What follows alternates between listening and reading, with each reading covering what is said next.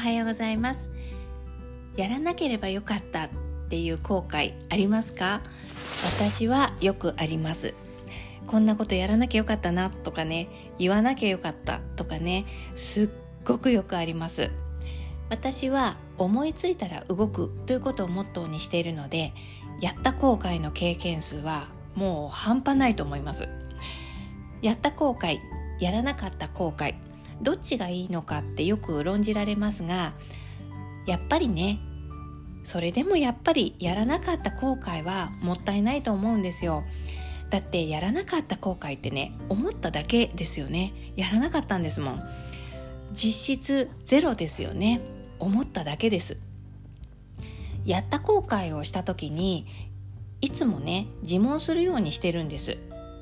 今私はくよくよくよくよ後悔してるけれどもじゃあ果たしてその時の私はやらずに気が済んでいたのかどうかっていうふうに自問するようにしてるんですね。するとねやっぱり答えはこうなんです。やってよかったって思うんですよ。だってねやった後悔ってね一瞬です。うん、うちうちくよくよ悩むけれどもやっぱりね少しの時間で済むんです。でもやらなかった後悔ってね何年も引きずります、うん、だからやってよかったって思うんですよね。何年も引きずるってね言い過ぎかなってちょっと思います？そんなことないんですよ。大げさじゃないと思います。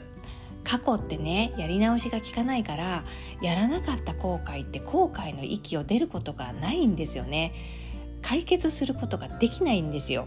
うん、だからあの何年も覚えてる限り引きずりますよね。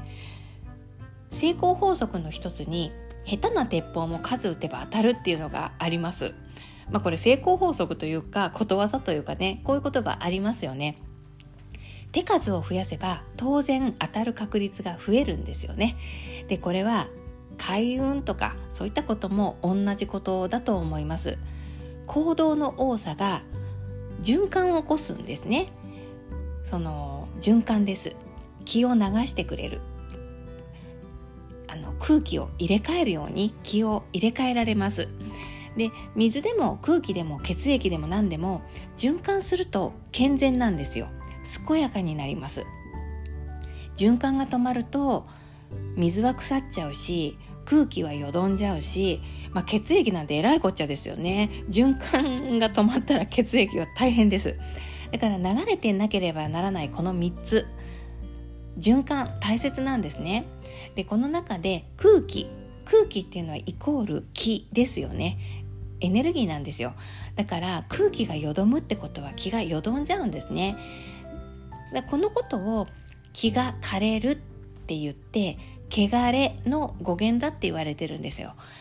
だからねその空気を入れ替えるように新陳代謝をするようにどんどんどんどん自分の中に新しい風を起こしていくってすっごく大切です。新しい風を起こすのはやっぱり行動なんですよね。頭の中でねいろんなことを次から次へと思考を繰り返す。これあまりね循環って言わないんですよ。やっぱり行動っていうのが循環を起こします。